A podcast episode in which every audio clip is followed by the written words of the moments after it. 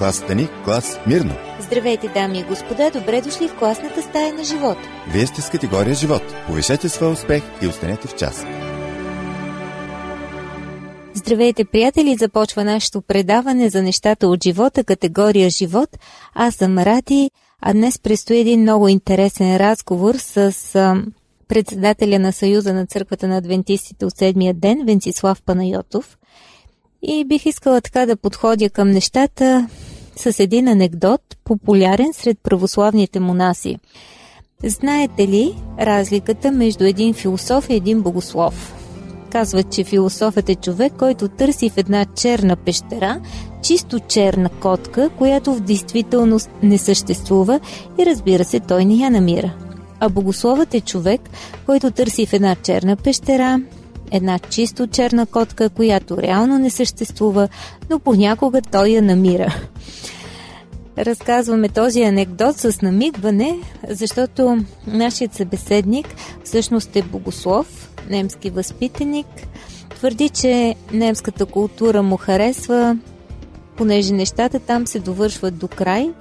Ние пък, дори от последните новини, става ясно, че сме хора на унази реформа, която никога не се случва, защото се изоставя по средата. Може би трябва да откраднем нещо от немската култура и менталитет. А относно анекдота и нашия събеседник, мога да кажа, че всъщност богопознанието не е просто абстрактно знание, а то има за цел да пропие, да промени живота ни, а не да остане нещо отвлечено. И съм много доволна, че самият разговор, който вие ще чуете, започна от една библейска доктрина, а се отвори към темата за младите, за възпитанието, за социалната дейност. Обсъдихме и някои така кардинални въпроси от рода на защо станахме безотговорни ние българите и дори коментирахме някои от прозренията на таксиметровите шофьори. Преди да чуете това интервю, искам само да уточня, че то стана по повод празника на град Монтана Свети Дух и образователния семинар Запознай се със Светия Дух, организиран от местната адвентна църква. И така, представям ви Вентислав Панайотов пред микрофона на радио Гласът на надеждата.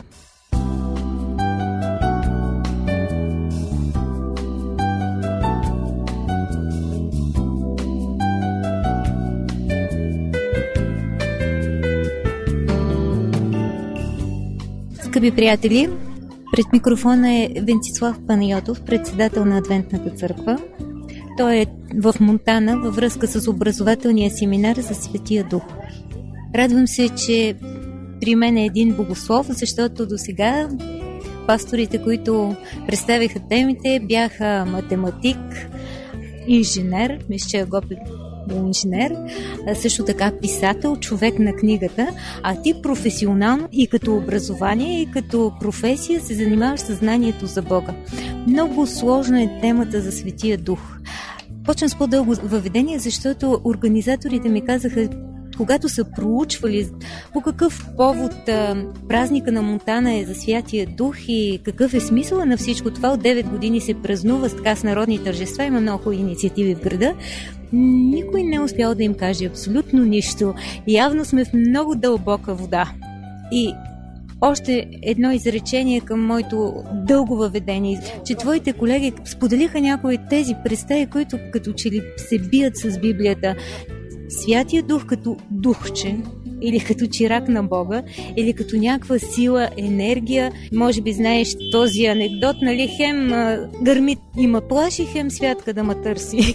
Кое е толкова сложно в личността на Святия Дух и, и защото толкова много е, кръжим около някакви погрешни представи за него? Ами, първо, благодаря за поканата. И искам да кажа, че съм много така впечатлен от факта, че град Монтана даде възможност за провеждането на този семинар. На една тема, която не е нито комерциална, нито на първ поглед много интересна. Светия дух когато кажем Светия Дух, за какво си мислим? Някои хора си мислят за някаква енергия, която движи космоса, други си го представят твърде, как да кажа, магически, по някакъв начин в областта на суеверията. А всъщност Библията много ясно описва Светия Дух като Бог. Говори се за това, че Бог е триединен, Бог Отец, Бог Син и Светия Дух. Това е нещо, което надали ще мога да го обясня на вашите слушатели, защото говорим за Бог. Но е факт, който приемам от Библията, че Бог е един и същевременно той е Бог Отец, Бог Син и Светия Дух. Интересно е, че когато Библията представя Светия Дух, тя го представя като описващ действието на Бог в този свят. Не толкова само като сила и като енергия, а като едно личностно въздействие. Защото има някои религии, които говорят за това, че Бог е навсякъде, в дърветата, в природата и прочее, докато християнството представя Бог като една личност, това, че той е свети дух като една личност, с която можеш да общуваш, която може да ти говори, която може да те изобличава, която може да те напътства, която може да ти дава надежда, на чието призиви ти можеш да отговаряш, на когото ти можеш да поставяш въпроси, да водиш диалог с него в молитва. А, това е, и казвам го и отличен опит, защото за мен молитвата е част от, от живота ми и аз всеки ден виждам как мога да споделям с Бог, да чувам чрез Библията, чрез хората около мен неговия отговор и, и да мога да променям живота си в посоката, в която Бог ме, ме движи. Така че, според мен, Бог е една личност, която не само съществува, но тя взаимодейства с човека. Светия Дух взаимодейства с човека. Той дава възможност наистина да го усетим като реално съществуващ, не толкова обект, а субект. Може би идеята за дух по някакъв начин ни обърква. Ами объркване, защото, как да кажа, в цялата киноиндустрия, ако щете, в анимационни филми ще за деца, още като погледнете, има ни духчета, има една енергия, за която се говори твърде неясна и всеки се дефинира по някакъв начин. Със сигурност Бог е енергия, безспорно. Казва се, че Бог рече и стана. Той твори със Словото си от една страна. Но същевременно, пак казвам, той е реално присъстващ в всемира като личност, която има характеристики, която има воля, която има характер, която преследва цели, която създава, която общува, която твори. Това са характеристики, които а, говоря си в първата книга на Библията в Битие, първата и втората глави, за това, че ние сме създадени като хора по Божий образ. И именно текста показва, че Божий образ е точно в това. Както Бог общува, това е интересното, Бог общува, той е триединен, той общува в себе си, така и човека Бог създава мъж и жена, един човек, нали, човек, само че два пола общува помежду си. Това е типично за Божия образ. А, Бог твори. Както Бог твори, така и ние твориме. Ние създаваме деца и поколение. И както Бог се грижи, така и Бог дава на Адам и Ева задачата да се грижат за околния свят. Така че, когато говорим за Бог, той е една съвсем реално съществуваща личност, по чието образ и вид а, ние сме създадени. Това не е някаква мътна и неясна материя, която ни е създала и която по някакъв начин ние се връщаме в нея. Ние не се връщаме в нея. Ние сме си отделни субекти. Може би ние сме създадени като неговата реклама. Да, би трябвало да е така. За жалост не знам колко добра реклама сме в някои отношения, защото ние сме грешни хора и едно от най-големите нещастия в нашия свят е, че ние сме се отделили от Бог собствена воля.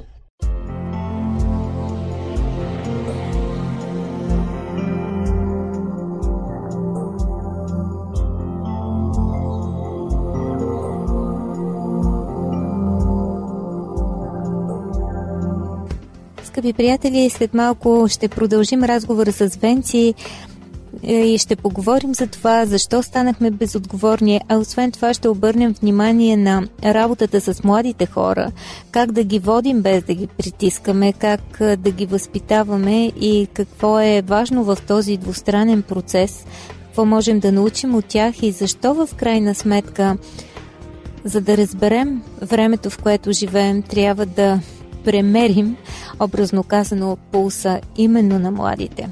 Така че продължаваме след минута. Това явно не са само приказки. Защото аз като слушах Бог те обича си казах, добре бе, ако Бог ме обича, какво той е направил за мене? До сега на мене само лоши неща ми се случват. И тогава възрастният ангел му казал, запомни, не всичко, което виждаш е което е. Детето седя една събота на другия ден мъжът му казва, харесва ли ти у нас? И той казва да и се разплака. Искаш ли, казва, да останеш у нас? И той казва да и пак се разплака. Аз си казах, добре, бе, аз търся доказателство от Бога за това, че Той ме обича, а пък Той направил нещо, за да ме докаже, че ме обича още 2000 години преди аз да се родя. Скъпи приятели, станете наши приятели във Фейсбук. Ще ни откриете като Адвентно радио България, изписано на кирилица. Скъпи приятели, вие сте с категория живот, едно предаване за нещата от живота. на радио Гласът на надеждата във връзка с образователния семинар Запознай се с Светия Дух. Направихме едно интервю от мястото на събитието с пастор Венцислав Панайотов, председател на Съюза на Адвентните църкви. Продължаваме нашия разговор около темата за младите хора, защото той е бил свързан и все още е с много проекти, свързани с младите, и може да ни каже много за това как социалната дейност възпитава едно изключително важно качество, за което психолозите заговориха напоследък, а именно устойчивостта. Но това ще бъде тема на друг наш разговор. А сега продължаваме с Венцислав Панайотов. Разбирам, така тръгна разговорът и сме в Монтана. Родена съм тук и като си идвам, се чувствам като в сръбски филм. Тук и духовата музика е много популярна. И м- се сетих да ти разкажа за един а, документален филм, направи впечатление. Резерват Северо-Запад се казва. Различни герои имаше, обикновени хора. И а, всяка история беше отделена с берковската духова музика на една абсолютно дива поляна. Свири, дъни, барабани и така. И едно стадо гъски са кърши. Много ефектен филм много, и много трогателен. И там един от героите беше, струва ми се, че сказваше Бай Сандо от Стубел, който говореше за хората от този край и казва, хората от северо-запада са много добри хора. И казва, ние имахме други мерки и теглилки. Много емоционално беше цялото му изказване, но по същество казваше, че в неговото село е било така, когато едно дете се разболее, цялото село боледува. Когато той е тръгнал да учи, един му е донесъл мед, друг му е донесъл сиренце, някой си е донесъл войнишката раница, за да си пренесе багажа. И беше положително в този смисъл, че света се е променил, но не и до толкова в в контекста на това, което ти каза, че нещо като че ли има, което ни е увредило, но дълбоко в себе си носим и нещо друго. Ами, не съм гледал филма, гледах му рекламата и трябва да го направя. И особено след това, което ти казваш. Факт е, и много хора, които са занимавали с темата, го показват и ние го знаем от живота си, че атеизма по времето на социалистическия период в наша страна увреди много неща. И за жалост северо-западния край е доста силно белязан от, от това влияние. Защото атеизмът се опита и до голяма степен успя да разруши тъканта на обществото той съсипа а, вярата в Бог, отговорността, която носим пред едно висше създание и ние станахме твърде безотговорни.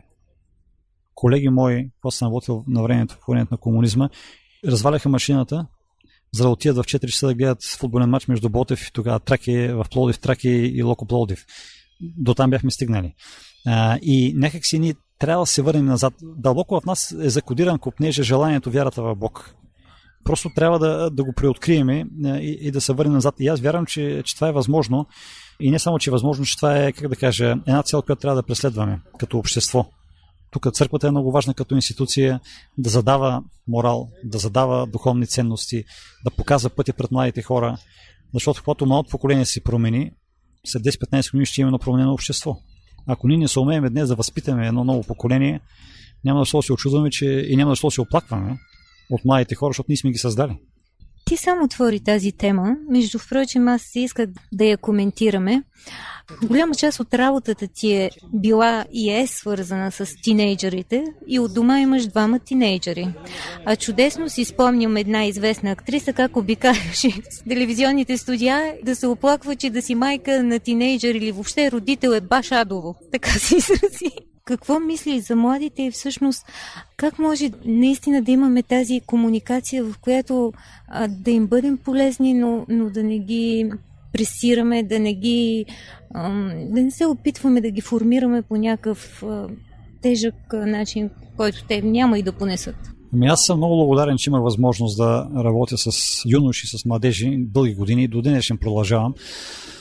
Едно нещо е важно, което първо трябва да установим, е, че ако искаме да разберем на къде да вървим, трябва да се вслушаме малко повече в гласа и мнението на, на младите хора, защото те са лакмуса на обществото. Ако ние на 40 на 50 години сме претърпнали, станали сме по-песимисти, по-реалисти, загубили сме оптимизма, те все още на 15-20 години има някакъв пламък. Ако успеем като общество да разгорим този пламък, да му предадем някаква възможност да се разгори, да се, да се реализира, макар и да няма много работа, макар и да няма много перспектива, да, да дадем на младите хора някакъв модел на подражание, да ги включваме в социални проекти, да ги включваме в клубна дейност.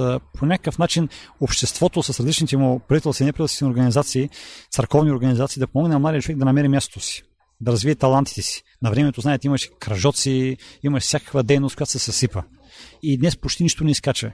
Работил съм много години по една скаутска програма, църковната ни общност, която работи с 12 до 16 годишни деца и съм виждал как деца на тази възраст, които се занимаваш. Ние ги събирахме всяка втора неделя, клуб изследовател се казваше и сме правили лагери в планината, учили се за огън, как да правят възли, как да палят огън, звездите да познават, да се ориентират природата и много, много други неща. Все практични неща, които първо им дават познание за света, но и второ ги учат да работят в екип.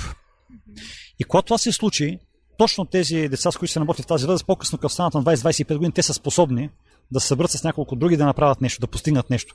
Защото те са свикнали да работят един с друг, да се сработват и да се починяват на някакви висши ценности. Затова си мисля, че е важно да работим с новото поколение и да не го игнорираме просто защото те са скандални, защото вършат неща. Много често те ги вършат като протест.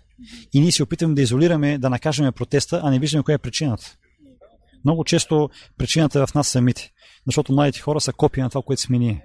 Те няма какво са други. Те това са видели от нас в семейството, видели са го в обществото и го копират. И го развиват още повече в някаква посока. Така че ако видим, че има проблеми, просто трябва да намерим формата да се превърнем в тях в а, доверителни лица, лица, в които да има доверие. Когато младият човек дойде при мен и ми каже нещо, което е извършил, да не го среща на бързо, да му кажа как можа, а по-скоро се опитам да влезна в положението му, да не го обвинявам, да му дам шанс да говори. И когато това започва да се случва и той ми има доверие, с течение на времето ще мога и аз да му влее. Без това да е начална цел. Защото той просто ще ми споделя. Това е много сложно. Много родители от рано от рано, знаете как става. Когато са малки децата ни, идват да ни приказват, ние бягай сега, не искам да те слуша, нямам време, къснат на 15-16, ама що не ми разказваш? Еми, няма, няма да ми разказва. Просто мандалото е хлопнало. Комуникацията не трябва да прекъсват, казваше и професор Баденас. За нас вашето мнение има значение. Пишете ни на адрес Пловдив 4000, Антим 1 22, звукозаписно студио.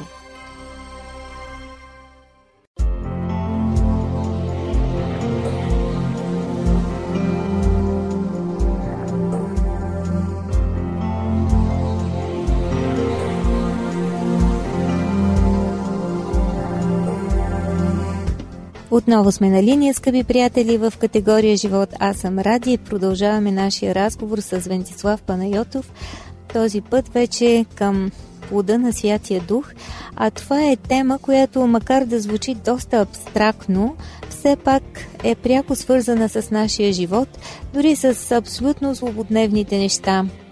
Защото колкото по-качествени хора сме, толкова по-добър плод можем да дадем, да произведем и то не е сами от себе си, а разбира се, чрез влиянието на Святия Дух. Темата тази вечер беше за плода на Светия Дух.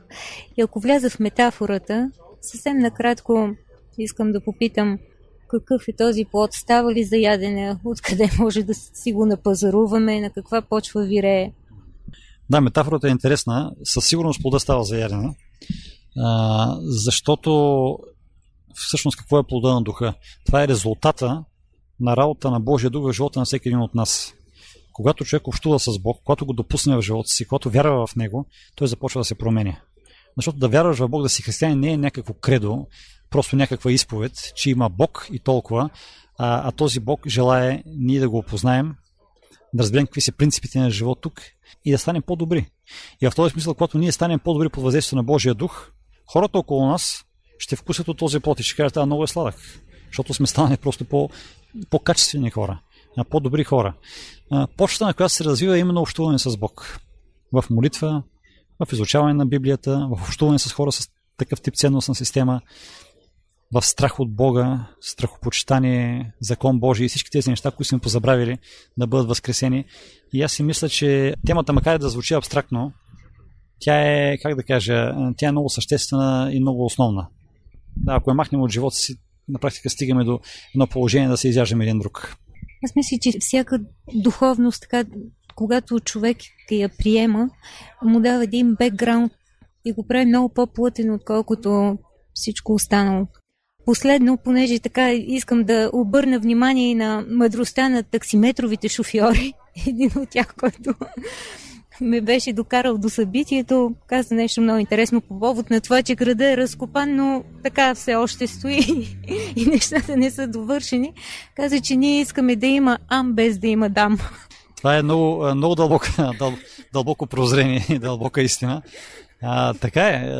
За жалост, това е голям проблем в обществото. В крайна сметка, всеки гледа себе си и всеки иска в една уж социална държава, каква трябва да бъдем. Всеки иска да получава от държавата, обаче доколко си плаща данъците, доколко е коректен, доколко се бори за това да има ред и справедливост, доколко е готов, ако щете да отиде да стъчкува, да заяви позиция.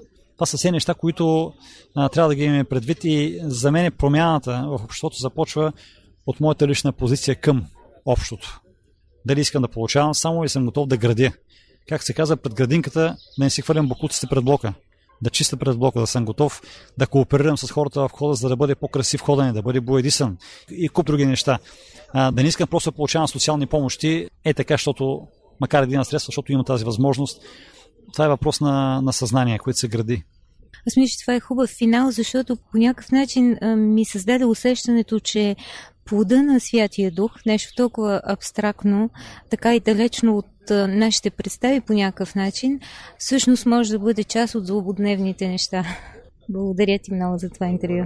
Скъпи приятели, на финала сме на този разговор и ми се иска да кажем няколко още думи за Святия Дух и по-скоро за плодът на Святия Дух. Ето текста, който е класика в жанра от Златния фонд на свещеното писание посланието на Павел до Галатяните, 5 глава, 22 и 23 стихове.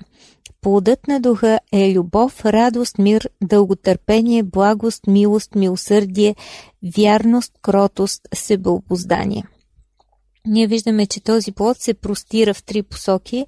Едната е към Бога, другата е навътре към самите нас и третата посока е свързването ни и мостовете, които изграждаме с хората.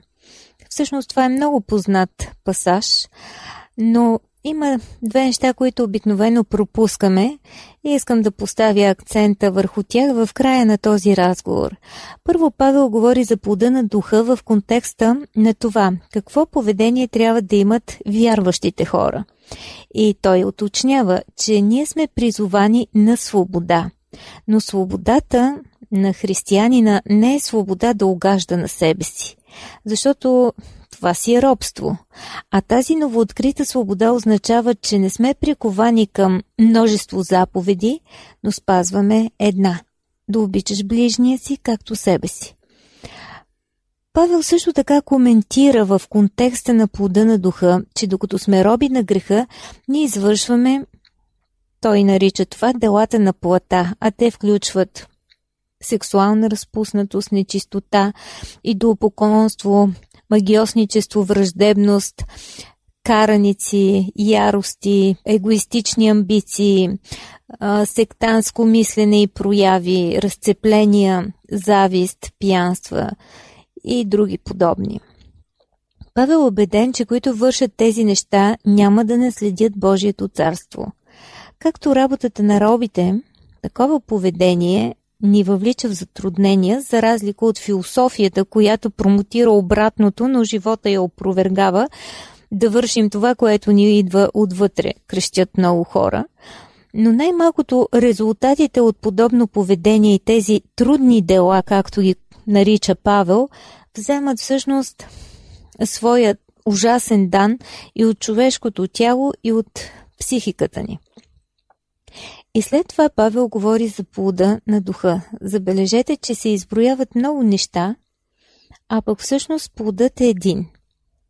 Няма много различни видове плод на духа, от които можем да изберем според вкуса си. Има един плод, който се проявява в различни качества. Всъщност гръцкият позволява пунктуацията да бъде такава. Плодът на духа е любов, две точки, радост, мир, дълготърпение и така нататък. Но и в двата случая животът на свобода в духа е белязан от любов, радост, мир, вътрешна сигурност, спокойствие, дълготърпение, морална доброта, благост, милост, милосърдие, вярност, кротост, която е свързана с нисходителност и мекота и също така владеенето на себе си с думата себеобоздание тук е визирано това. Като плод, който израства спонтанно от едно здраво дърво, този начин на живот трябва да идва естествено у вярващия човек, а това наистина ще стане, скъпи приятели, ако Святият Дух действа в живота ни. Можем със сигурност да кажем, че този плод е равностоен на богоподобие. Подходящ финал за нашите размисли днес – това беше категория живот. Скъпи приятели, предлагаме ви всеки четвъртък половин час работа в клас по това време на тази частота, но вие може да ни служите в удобно за вас време в архивите на нашите сайтове awr.org и awr.sdabg.org. Изберете какво да си преговорите или да чуете отново, за да вземете с успех изпитите на живота. До чуване до следващия